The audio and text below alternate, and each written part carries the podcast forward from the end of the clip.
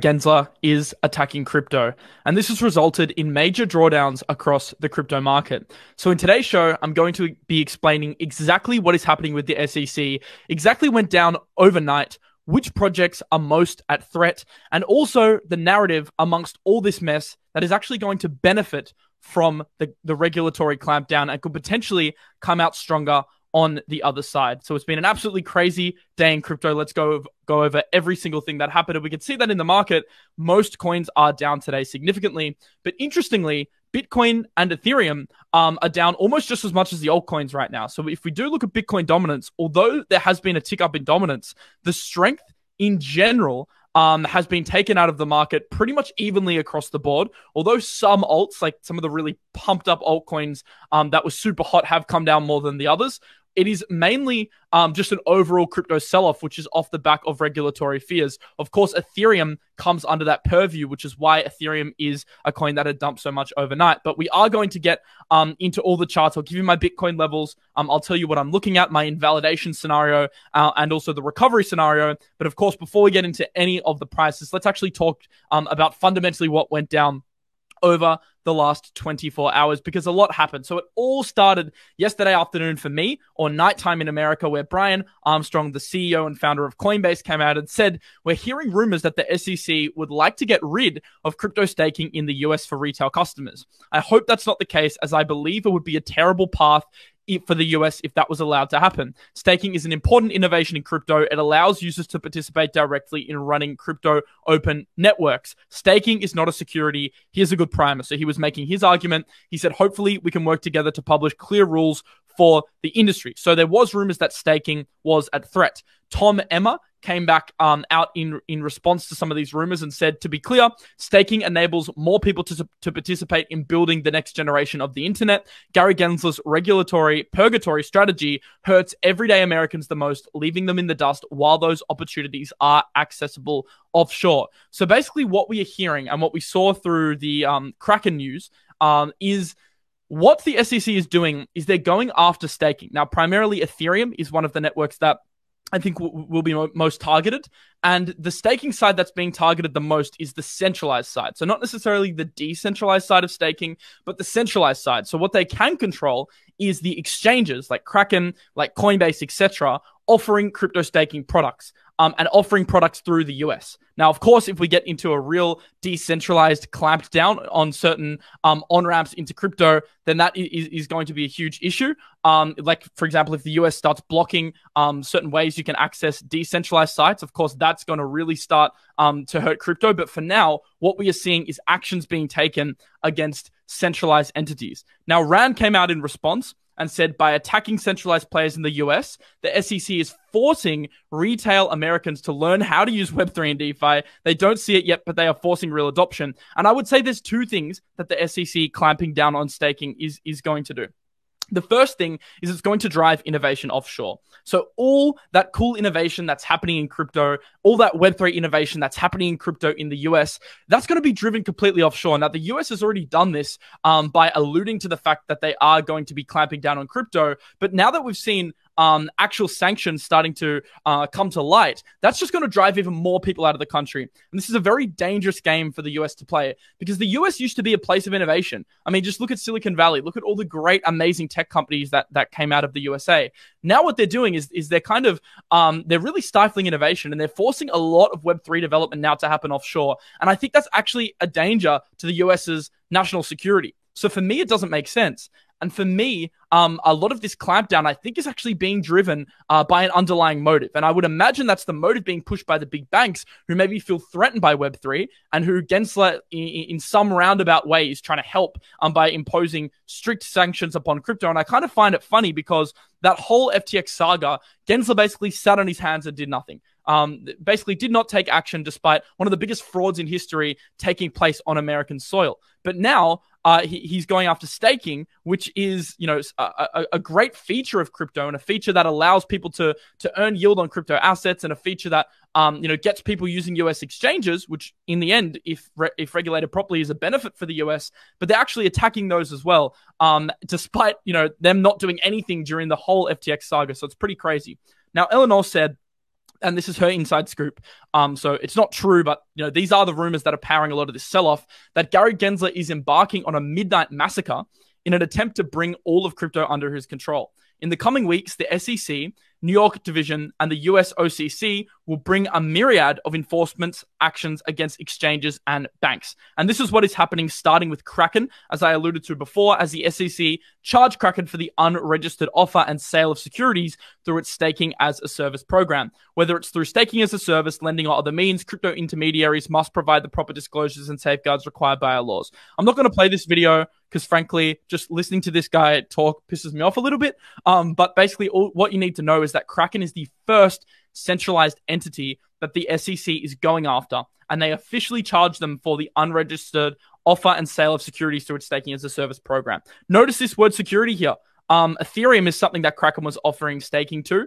Um, so in they're kind of alluding to now Ethereum being a security, um, which is another argument altogether, which has ramifications across the industry as a whole. But the fact that the SEC hasn't come out and provided clear regulatory guidelines, like a clear path for for Kraken to follow in terms of what is a security and what isn't a security, but then slaps this charge on them um, and forces them to settle. And in response, Kraken actually removes staking is just absolutely crazy to me because there's been no clarity over the definition of these assets. Um, but but they they seem clear um, in their approach to wanting to define these assets via taking action uh, against these centralized parties, which is crazy. So it's official. Kraken uh, agreed to close staking as part of a settlement with the U.S. Securities and Exchange Commission. And unfortunately, this sets a pretty bad precedent for, unfortunately, uh, entities like Coinbase um, potentially could be the next ones to follow here. And I think this is going to set off a bit of a chain reaction amongst uh, centralized staking players where the SEC comes after those centralized players as well. So it's a simple story. The SEC is going after staking. They don't like stablecoins. Um, they're going after centralized exchanges uh, to cross the, the, crypto market makers and give freeway to the banks to rule the crypto market. Now, this is a bit of, of an overarching um, kind of uh, opinion on this whole um, event.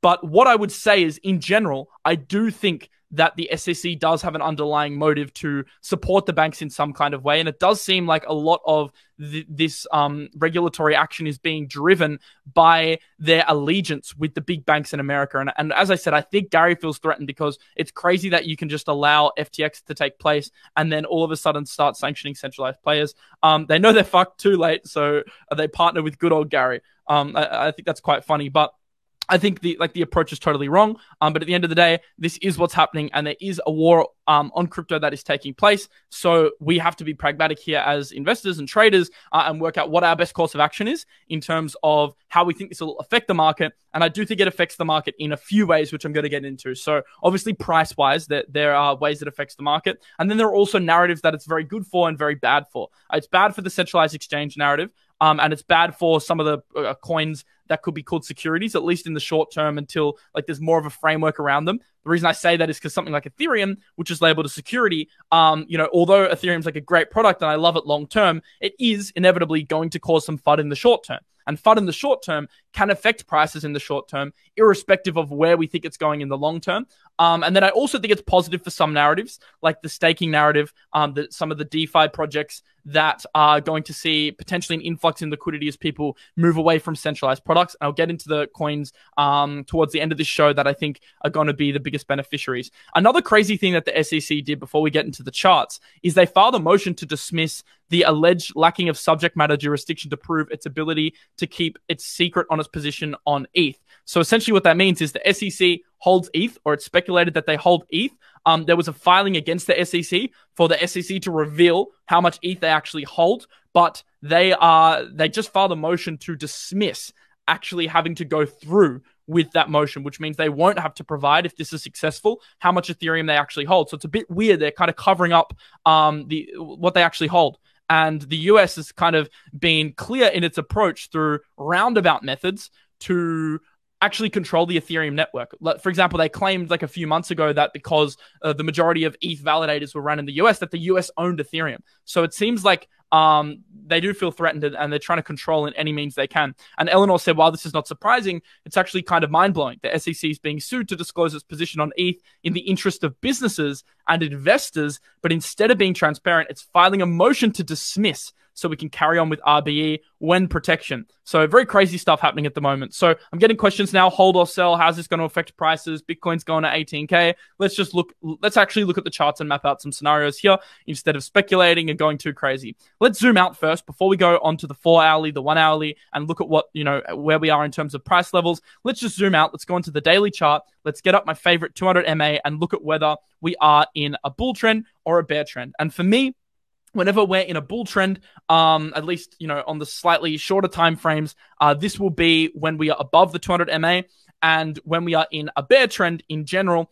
Uh, this is when we're below the 200 MA. So we've seen historically, whenever we bounce off the 200 MA, this tends to result in a in positive price action. We saw it here. We saw it all the way back down here where we saw positive price action, and we saw it here as well when we've seen a nice um, bounce from Bitcoin and altcoins in response. And whenever we break below the 200 MA, that's when we see bearish price action. So we broke below here. We saw a big run to the downside. We broke below here as well. We saw a big run to the downside. And now we are actually still above the 200 MA, but we look like we're coming down and testing on the daily. So for me, I'm not completely panicking, and it's not panic stations yet of new lows until we break below the 200 MA on the daily.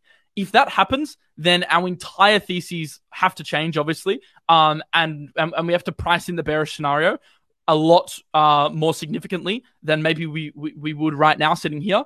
But as long as we're above the 200 MA, I don't think it's a cause to like go too crazy and panic.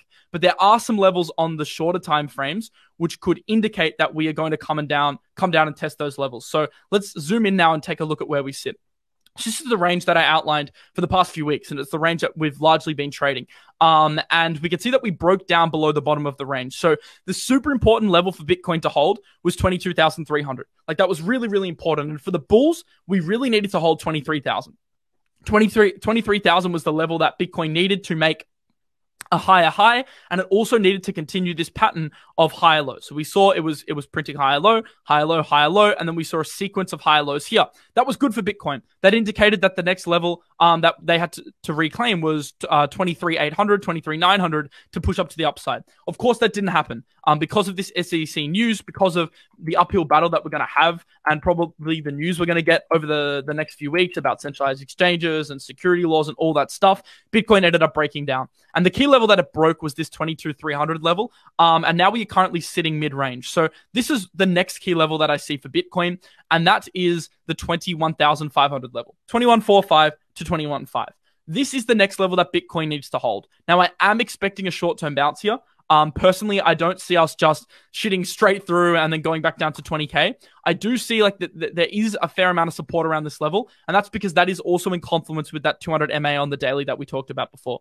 Uh, Martin just said you shorted 23k. That was a very good short, and actually the the, the chart that I've had um, was indicating this was a very good um, short zone at the 23 level, and then this was a very good long zone. So I did take a short term long here, um, and then we also got rejected again. So you, if if you've been trading my levels, trading these ranges, um, as long as you've had like decent stop losses and were using the right amount of leverage, you actually would have walked away uh, quite significantly ahead from that. But of course, not everyone watches my shows, not everyone had those levels, so that's okay. Now, I think what we have to look at um, is the 21,500 scenario in terms of a bounce um, from Bitcoin at that level. Now, if we break below that level um, on the four hourly and confirm beneath um, and get rejected off this level, then the next level is 20K. So I do see like a, a, violent move downwards if that happens, but I don't think that's what's going to happen. Now, of course, this is just speculation. Like I'm, I'm not a genius. All I can do is read the charts and kind of go off momentum.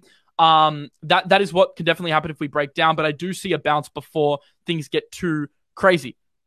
Um, the next thing I want to show you is Ethereum because Ethereum is the really like the the leader of the altcoins, and this is actually the one that is most significantly under the SEC's purview. This is the one where staking is trying to be controlled. This is the one that could be labeled a security and uh, affect a lot of the other L1s. So Ethereum is really like the, the the the coin that we have to watch right now, um, above and beyond Bitcoin. And interestingly, over the past few weeks, Ethereum's strength has kind of started to um, started to wane as Bitcoin really took responsibility for some of the major pumps. That's one of the reasons why Bitcoin dominance, although it had increased, it didn't like skyrocket like we've seen in previous bull trends where uh, you know Ethereum and altcoins have significantly led.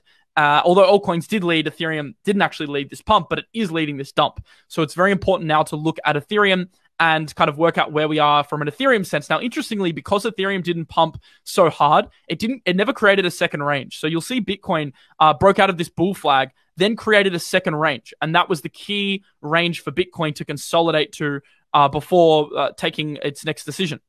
Whereas Ethereum, it's maintained its exact same structure. We did have extension above this price range, and we did see some positive price movement uh, in the upper echelons of the range, but in general, it's still been range bound. So the level that I'm seeing for Ethereum, uh, equivalent to, to Bitcoin 21.5, is 1515. I think the 1500 level for Ethereum is super important. If it breaks 1500, there's not much in the way of 1300, guys. So 1500 needs to hold for Ethereum. That's a very, very, very key level. Um, otherwise, I think there's really not much here. Like there's barely any resistance uh, on the four hourly and even on the daily chart. If we zoom out, there's not much resistance as well. Like look at this massive dump that we had in November because of FTX. That level moves super, super, super quick. And this is also a level in the past that's moved super quick to the downside. And then again, um, in terms of the upside, which we had uh, pre-merge, pre-August. Um, so that level doesn't have much resistance. So what I do see for Ethereum is really, really, really important that it holds the 1500 level, or going down to 1300 can happen very, very, very quickly.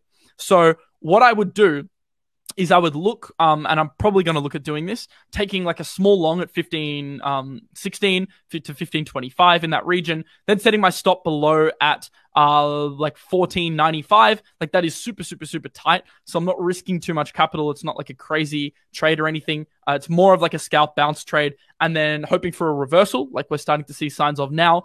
Or in the case that it does reject and then test below, and then it looks like there's further downside, that's a great place to take a short. But I wouldn't short right now. Like if you're a day trader, shorting right now is, I mean, eh, it's just pretty low risk reward because if you're shorting right now, you're only really shorting in the hopes of a, like, what would the total move be here? You're shorting in the hopes of a 2% move. And I mean, if you're a really short term trader, then sure, like you, you could take that 2% scalp, 10x leverage, make 20%. But for me, it's just not a high risk reward play. Um, so Ethereum, I mean, it, it's still holding up. And, and I think that's the same thing with Bitcoin right now. It is still, it's not like panic stations yet. It hasn't broken levels to make me say, oh my God, we're going back to to 19, 18 new lows. Like it, it hasn't reached that point yet, but it is getting dangerously close. So keep your eye on these key levels for Bitcoin and keep your eye on the key level for Ethereum because if it breaks, it can get ugly. But until it breaks, don't panic. That is my number one lesson. And if it does start breaking, you can de-risk out of altcoins um, and you can take some profits off the table there. But until that happens, I'm not panicking. And the 200 MA on the daily is a major sign that I'm looking at as well. Now, I don't mean to scare you guys, but Trader SC um, did a very interesting thought experiment here on his Bitcoin chart, and I thought I'd highlight it because I found it quite um, quite crazy.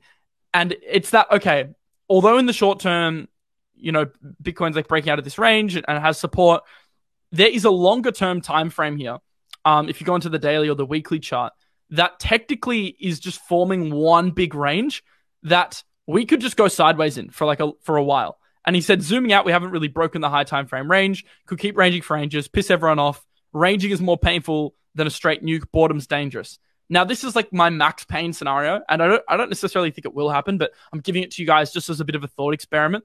The max pain scenario for Bitcoin is actually not a dump. Um, it's not a dump straight down to new lows because actually a lot of people are sidelined and want new lows to buy more.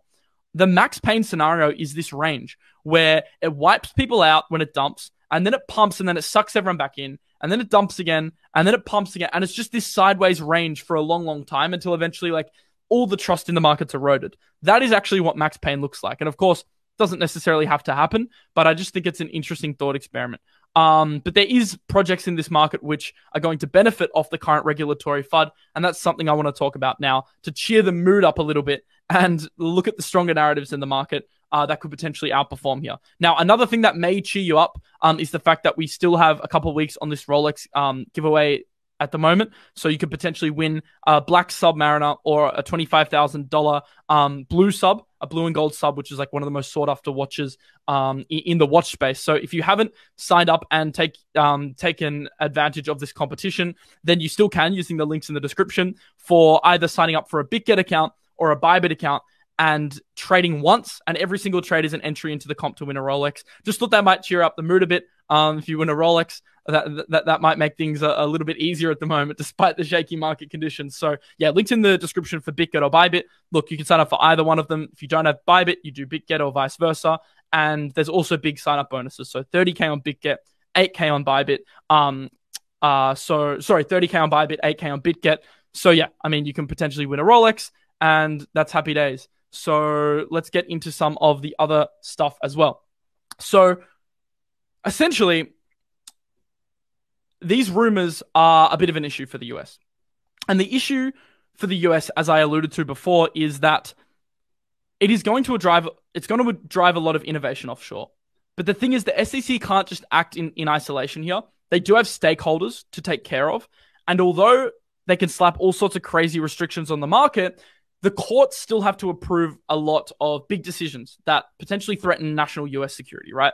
So the US has a law, a legal structure which the SEC still has to abide to before it declares anything a security or before it really starts to hit some of these entities. So Jake came out and said, thankfully, we're a country of laws. Even if the SEC would like to get rid of crypto entirely, even if they would like to, which they probably do, um, which may be the case, the law and the courts won't allow it. And we have seen a lot of senators um, and a lot of congressmen and congresswomen come out and speak out against Gensler. So this isn't just a zero sum game where everyone in parliament is trying to kill crypto. This is a game where you have many different vested interests in this market. People that are advocates of decentralization, people that are advocates of centralization, um, people that are closed minded to people that are open minded, and those opinions are now starting to come to light. For example, Commissioner Hester M. Peirce came out and said the SEC's shutdown on Kraken was counted as a win for investors, but I view it, um, I disagree and therefore dissent. Kraken operated a service through which its customers could offer their tokens up for staking. The customers earned returns and the company earned a fee. The SEC argues the staking program should have never been should have been registered with the SEC as a securities offering. So they're claiming that it should have been registered as a securities offering before they opened the program. And whether one agrees with this analysis or not, the more fundamental question is whether SEC registration would have been possible. In the current climate, crypto related offerings are not making it through the SEC's registration pipeline. And this is what is crazy to me. One, even if you do apply um, for a securities offering with the SEC, you might have to make, wait months or years, or you may never get it because they haven't uh, established uh, regulatory clarity here. And two, they also haven't given us clarity over individual asset definitions. So they haven't explicitly came out and said this is a security, this isn't this. So exchanges don't really know what to do. You can't blame Kraken for not applying for a securities offering when you don't even know what the assets are, are defined as from the SEC's perspective, and you don't even know that even if that is the case, that you will get SEC approval because the registration pipeline's so blown out at the moment. So for me, it's really, really crazy that um that that they're going after Kraken and in in in the future probably other crypto exchanges as well, like Coinbase. So I do think once again. Um, more transparency around staking programs like this is needed, and more transparency over um, the definitions of different assets as well. Adam Cochran says, timely reminder that the Ethereum is a security website outlines the legal arguments of e-staking under the Howey test. I believe the SEC would likely go after centralized parties offering staking and not proof of stake itself, as that is as that would be harder to fight and could crush them in precedent. So now I want to pivot into this discussion of how this affects DeFi, right? How this affects proof of stake itself and not just centralized exchanges, because um, let's say centralized exchange staking programs are taken down where does that liquidity now flow? Where do people that would have previously staked with Coinbase now stake their Ethereum? And the answer to me is very clear. It's liquid staking derivatives, right? So let's say Coinbase now gets slapped um, with a huge clampdown on their staking programs. Coinbase has 1 million Ethereum. So over a billion dollars, actually one and a half billion dollars worth of Ethereum staked, right? If Coinbase has to shut down like Kraken, that's one and a half billion dollars worth of Ethereum that has to go somewhere. And where's it going to go? Well, it's going to go into DeFi, in my opinion. Now, not all of it, of course, but we are going to see some outflow from centralized exchanges and some inflow into decentralized networks which offer um, liquid staking. Because Coinbase and Kraken currently account for 20% of staked ETH. All LSD staking providers account for 33%.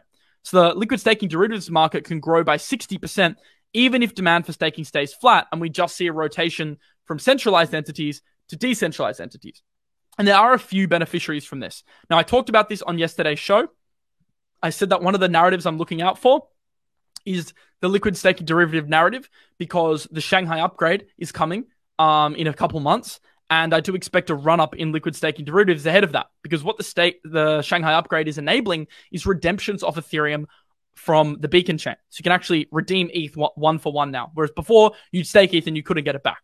And, and what this will do, I think, is increase the overall interest in, in Ethereum staking because more people are going to be more comfortable staking Ethereum now that they know there is a one for one redemption. And when you do see more people interested in staking Ethereum, they have a choice. Do I stake through a validator, which is expensive and, and yeah, costly, time consuming?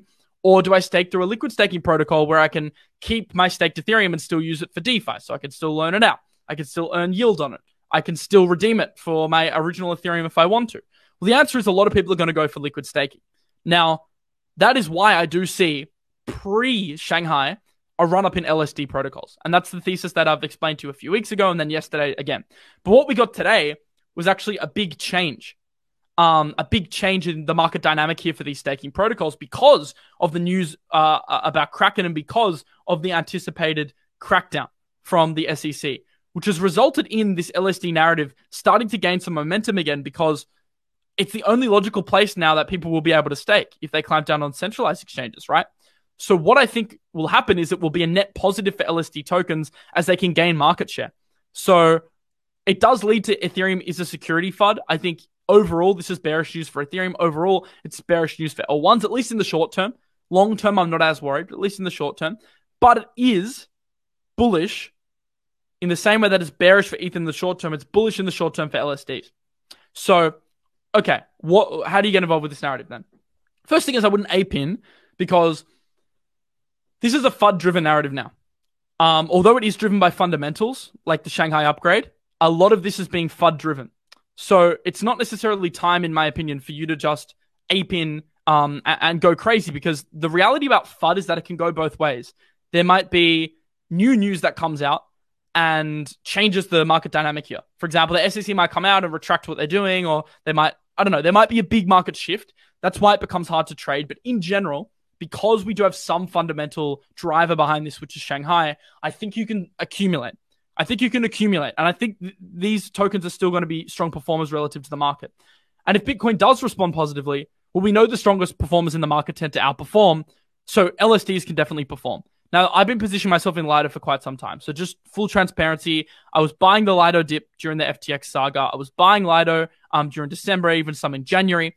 Um, and this is one that I'll continue to DCA into, probably with like a three to six month time horizon. Let's see. Uh, if it pumps hugely, I'll take profits, but let, let, let's see on that one. So I want to talk about a few now just quickly. And tomorrow I'm doing a full show on this so you'll understand it better. But let me just give you the TLDR today. So remember to, um, to watch tomorrow's show because that's going to be a big one. That'll explain the entire narrative and go through more counterparties to the narrative. But the thing with Lido is um, it's one of the only tokens now which is showing bu- bullish price momentum, and it is largely the leader of these other protocols. So there's Rocket Pool, there's Frax, there's Ankr. There's ones that have pumped harder uh, and and might even pump harder in the future. But Lido being the biggest with the biggest market share, this tends to lead this trend. Now, what I see from Lido is um, a clear structure forming. I'm seeing clear support at 2.38, and I'm also seeing a diagonal trend, um, which is like roughly 2.5 at the moment. So what I would do is I look to accumulate Lido in this zone. So you, you've got this zone in the short term um, for a bounce off support. So let's say we head towards this this support area. Um, this could be a decent top up zone, right? And then obviously then you're hoping for for a positive response and then a higher high. This is the bullish trend for Lido. So that's one place that I'd look at buying. You can also go like 30 30 30 approach, which is DCA 30% now, 30% on um, the bounce, and then you know another 30% just in case we get a test of the horizontal range, which is this 2.4 range.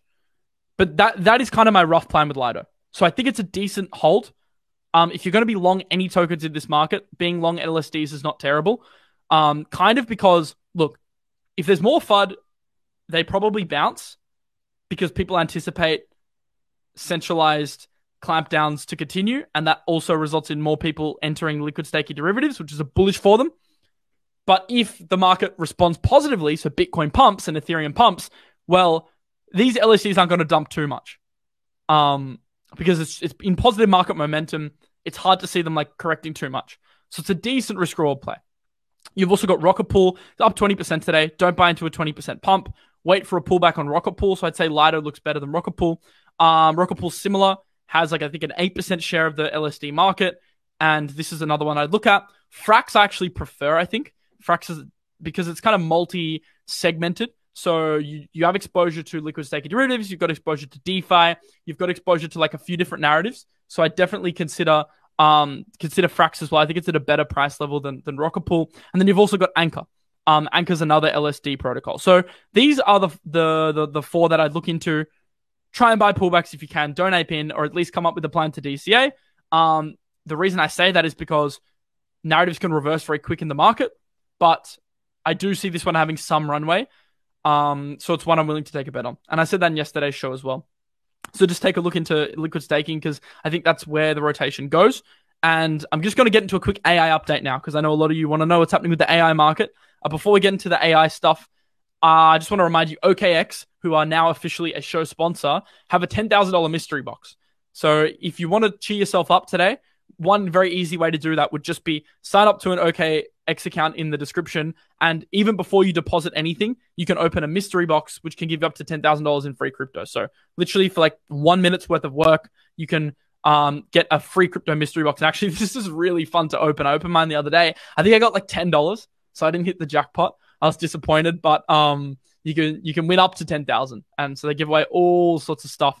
Could get anything inside the mystery box. So there's a link in the description to OKX if you would like to sign up um, and try your luck there. I mean, it's basically risk free. Also, they do have a deposit um, of ten thousand uh, dollars, a sign up bonus. So if you do deposit after you open your mystery box, you can also win up to ten thousand dollars worth of um worth of crypto. Have a deposit bonus as well. Okay, let's get into the AI narrative. I just want to update you guys very, very quick and then I'll answer some questions. This is one that's been very hot. This has been a total market outperformer over the past uh, few weeks. But as I said in yesterday's show, the strongest performers are the strongest performers in an uptrend. And a narrative that's so overextended like this oftentimes can reverse and become a weak performer in a downtrend. So we had the clear levels here to um, start shorting or de risking and we did break two of those levels. And now, although we are approaching support on Bitcoin, it has hurt the AI tokens because they were so overextended. And when you get a frothy narrative, it, they, they, tend to be the ones that dump the most. Um, but the thing is, as soon as Bitcoin reverses now, it can be one that that pumps the most as well. So with AI projects, my plan hasn't really changed from the past couple days. The only difference is there is now a chance that this 33 cent level for FET's in play. And the reason I'm talking about FET is because FET and Ocean are like market leaders because they're some of the biggest AI projects. So if we do get a rejection, then buying FET at the 33 cent level is not bad at all because basically we had like what is a short term blow off top. All that hype um, at that point will have been erased. So if we come down and then test here, that's like a decent accumulation zone. I, I view that as quite decent because you've kind of blown off. Let's see what it is from lows to highs. Yeah, 80% worth of market hype. You've, you've blown off 80% worth of market hype just because of, of a correction. And if you guys do notice this, this recent pump, that was all Google driven. So this whole latest run up was all Google driven. The first one was Microsoft, and then Google announced their investment, and then we got a second pump. So I think coins like FET, Ocean, Ali, um, what are some of the other ones? Agix, you know, all these super strong performers they could be decent ones if you if if you're looking at longing. You can look at the AI altcoins to long. So it's basically a game of okay, if I think Bitcoin's bouncing, let's long AI because AI probably bounces the hardest, but then you have to really be careful with where you set your stops because AI also probably dumps the most. So if you're going to long anything, I think AI is a decent bet. Obviously, liquid staking derivatives are going to be mu- a much bigger bit, bit of your portfolio percentage wise, right? It's stupid to ape into um, ape into AI and like neglect the strongest narrative in the market, which is LSDs. But in terms of just capturing pure upside, gaming, I um sorry AI, I think we're getting another decent look at. So you got a few of them: FET, Ocean, Ali, the graph as well. Let's just have a quick look at the graphs chart. Uh, it looks very, very similar. So for the graph, I think 13, 13 2 is my level. For Ali, my level, this level broke. So that then flipped into a short. And then the next level is now at um, 5 1. For Ocean, that level is, and this definitely could reject here. So just watch this because this definitely could reject in the short term. Uh, Ocean's level is 39, and then FET's level is 33. So that is your scenario if Bitcoin tests this lower range. Because what happens is if it tests here and kind of does a little bit of this stuff, hangs around in the, the lower ends of its range, then AI is probably going to bleed a little bit. And that's when you're going to see those levels that I just referenced probably bounce off them. Um, they're not on all centralized exchanges though. So if you want to trade AI coins, um, although there are like, I think Oceans on Bybit, I think the Graphs on Bybit and BitGet as well. I don't think FET is on all exchanges or Ali or Agix and stuff are. So one one way to do one way to trade these would be to use KyberSwap, which is a DEX aggregator. So it'll just basically you can pick any network and it will find the best uh, route to buy that at the best possible price. So if you are trading AI, one way to do it for these smaller projects that aren't on centralized exchanges is to use KyberSwap. There's also a link in the description um, to Kyber as well if you want to use it, which is like one of the best um, DEX aggregators, and they're also a show sponsor now, which is fantastic. This is like basically if you want to swap anything in DeFi, then you use KyberSwap because it'll route it. So if you want to go like ETH to Metis, it'll it'll route that through Uniswap v3. Or let's say we want to go ETH to Balancer, um, it'll find it'll find the best place to do it, like through Balancer or ETH to GRT, which is an AI project. It'll use Uniswap and it sort of it finds the best route. So yeah, for spot DEX stuff, KyberSwap link in the description is great because a lot of these AI projects just aren't on centralized um, exchanges. Although, as I said, Ocean is, the Graph is, um, and you could trade them on BitGet or Bybit. Let's look through the comments now and kind of go through stuff. Bybit introduced FET USDT. Great. That's a really good update. Thank you for letting me know. Um, so yeah, there's a link to Bybit in the description, of course. Uh, every trade is an entry into the Rolex giveaway. So if you do like 10 trades, you get 10 entries. 100 trades, 100 entries. 200 trades, 200 entries. So the more you trade, the more chance you have of winning the Rolex. Um, we're giving that away by the end of February. We already um, we've already started looking at um, looking at uh, giving that away. KyberSwap's awesome. I agree. I was actually super stoked for them to come on as a sponsor because I've genuinely been using Kyber for months just in my own personal like trading journey. And yeah, then they said like we want to sponsor a show. I was like 100% um because I already use your product. So there's no better product market fit from a sponsorship perspective than one I actually use. Um and that's yeah, it, it was fantastic. What's up from Melbourne? What's up, man? We actually had the dump yesterday during Melbourne time. So if we if we saw this huge candle um to the downside, that actually happened like afternoon for us. So I was like sitting on my computer trying to do some work and I just couldn't focus. I was like trying to like catch longs, and then I caught a huge bounce on Bitcoin, and then I de-risked, and then I got into some AI stuff, and they pumped, and then I missed some entries. It was it was madness yesterday. It was absolute madness. KyberSwap KyberSwap picks the lowest fees, bro. Yeah, it, it doesn't charge. It charges a tiny percentage. It'll actually show you the percentage um and the slippage here. So it picks. It actually automatically aggregates the lowest possible um swap price. So it gets the best price and automatically gives it to you. So yeah, the fees are one of the reasons why it's good. Uh, let's check out some other questions. Do a couple more. Uh, uh, uh didn't realize Vet's AI based. Well, the thing is with a lot of these AI projects is they're pseudo AI, meaning a lot of projects now slip, uh, slap the word AI on their white paper and now try and like take capture upside from that hype, even though they're not really AI. That's something I see happen a lot going down hard. Don't buy in. Yeah, don't don't try and catch longs. Don't try and catch pumps. You guys have got my levels for a strong bounce. Always buy at um, support. Um, and, and never long into resistance, and then you can set your stop below the previous wick. Very, very, very simple in terms of trading long scenario here. Um, you don't want to kind of catch a um, a falling knife. The only thing you might be able to catch is the LSD stuff because I don't. I think it has enough relative strength that it, that you don't get wrecked. Um, whereas yeah, you can ape into AI and get wrecked now, like 100%. Whereas like aping into Lido, probably less chance to get wrecked. Thank you for joining from the UK, by the way. Um, Luba, thank you very much because I know it's super late for you, so I appreciate it.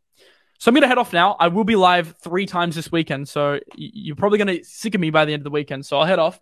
Um, hopefully, this was a good uh, market update for you guys to get an understanding of what's happening, how the SEC is going after staking, um, the narratives that could be affected, and I'm going to see you next. Uh, well, I'll see you in like 12 hours for another show, and then 12 hours, and then 12. I'm streaming like three times this weekend, so you'll see enough of me. I'll catch you in the next one. Peace out, guys. Thank you for joining.